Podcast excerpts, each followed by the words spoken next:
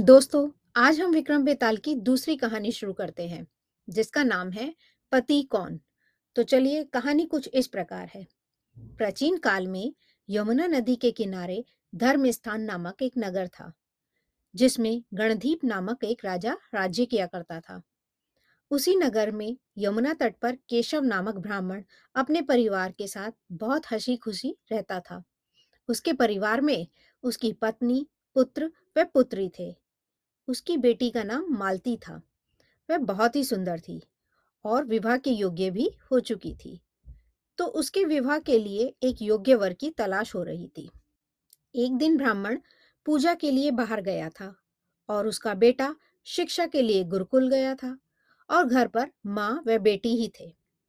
उस दिन उस ब्राह्मण के घर एक लड़का आया। वह बहुत ही सुंदर और गुणवान था। तो ब्राह्मण की पत्नी ने उसके सामने अपनी पुत्री मालती के विवाह का प्रस्ताव रखा। लड़के को मालती बहुत अच्छी लगी और उसने वह प्रस्ताव स्वीकार कर लिया।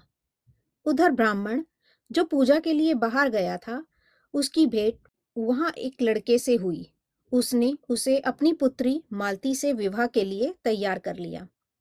ब्राह्मण का पुत्र भी गुरुकुल में एक मित्र से मिला और अपनी बहन का विवाह उससे करने का वादा कर दिया। ब्राह्मण और उसका पुत्र शाम को जब घर आए अपनी अपनी पसंद के लड़के को साथ लेकर, वहाँ आकर देखा तो एक लड़का बैठा हुआ था।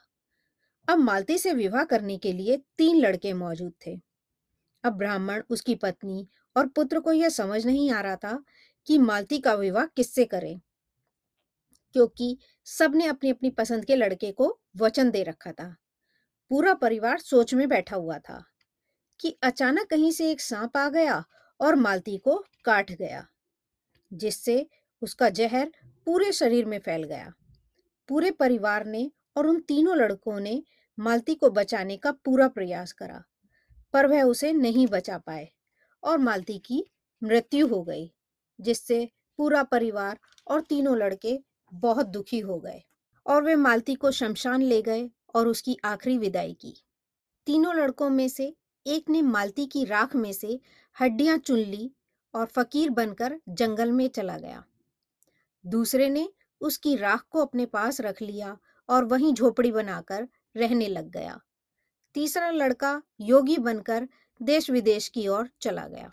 एक दिन की बात है, जो लड़का योगी बनकर निकल गया था, वह घूमते घूमते उसी नगर में पहुँचा और उसी ब्राह्मण के घर भोजन के लिए गया। ब्राह्मण की पत्नी जब भोजन उस लड़के को परोस रही थी, उसका छोटा बेटा वहीं पर था और उसे बहुत परेशान कर रहा था। ब्राह्मण की पत्नी को गुस्सा आया, उसने अपने छोटे बेटे को मारा पीटा, पर फिर भी वह नहीं मान रहा था। ब्राह्मण की पत्नी ने उसे उठाकर जलते चूहे में पटक दिया। बच्चा जलकर राख हो गया। यह देखकर योगी लड़के को बहुत गुस्सा आया।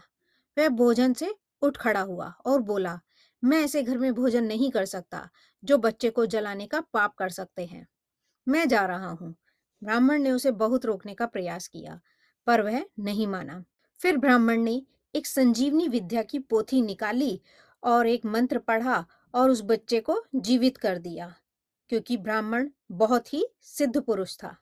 यह देख योगी बने लड़के ने सोचा कि इस संजीवनी विद्या से तो मैं मालती को भी पुनः जीवित कर सकता हूँ।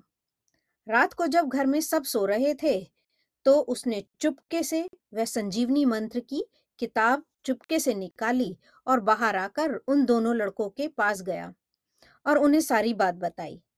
तो अब वह तीनों चाहते थे कि मालती को पुनः जीवित किया जाए।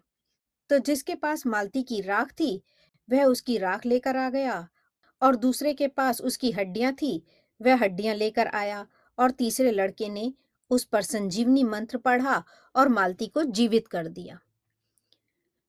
मालती को जीवित देख तीनों लड़के आपस में झगड़ा करने लगे, क्योंकि वह उससे विवाह करना चाहते थे। यह कहानी सुनाकर बेताल बोला, राजन, बताओ, मालती किसकी पत्नी होनी चाहिए? जल्दी बताओ, अगर तुमने जल्दी उत्तर नहीं दिया तो मैं तुम्हारे सिर के टुकड़े टुकड़े कर दूँगा। राजा ने उत्तर दिया, जो वह कुटिया बनाकर वहाँ रह रहा था मालती उसकी पत्नी होनी चाहिए। बेताल ने पूछा, ऐसा क्यों? राजा विक्रम बोला, जिस लड़के ने उसकी हड्डियाँ रखी, वह मालती के पुत्र के रूप में हुआ। और जिसने संजीवनी विद्या के बल पर मालती को जीवित किया, वह उसके पिता के समान हुआ। इसलिए जो लड़का राख लेकर वहीं झोपड़ी बनाकर वहीं रुक गया था, वह उसके पति के रूप में होना चाहिए। यह सुनकर बेताल ने कहा, राजन आपने बिल्कुल सही उत्तर दिया, पर मेरी शर्त थी कि तुम पूरे रास्ते कुछ नहीं बोलोगे। पर अब तुम बोले तो मैं चला और फिर बेताल उड़कर उसी पेड़ पर जाकर फिर लटक गया। तो दोस्तों, यह कहानी यहीं समाप्त होती है। तो चलिए फिर मिलते हैं विक्रम बेताल की एक नई कहानी के साथ नए अध्याय में।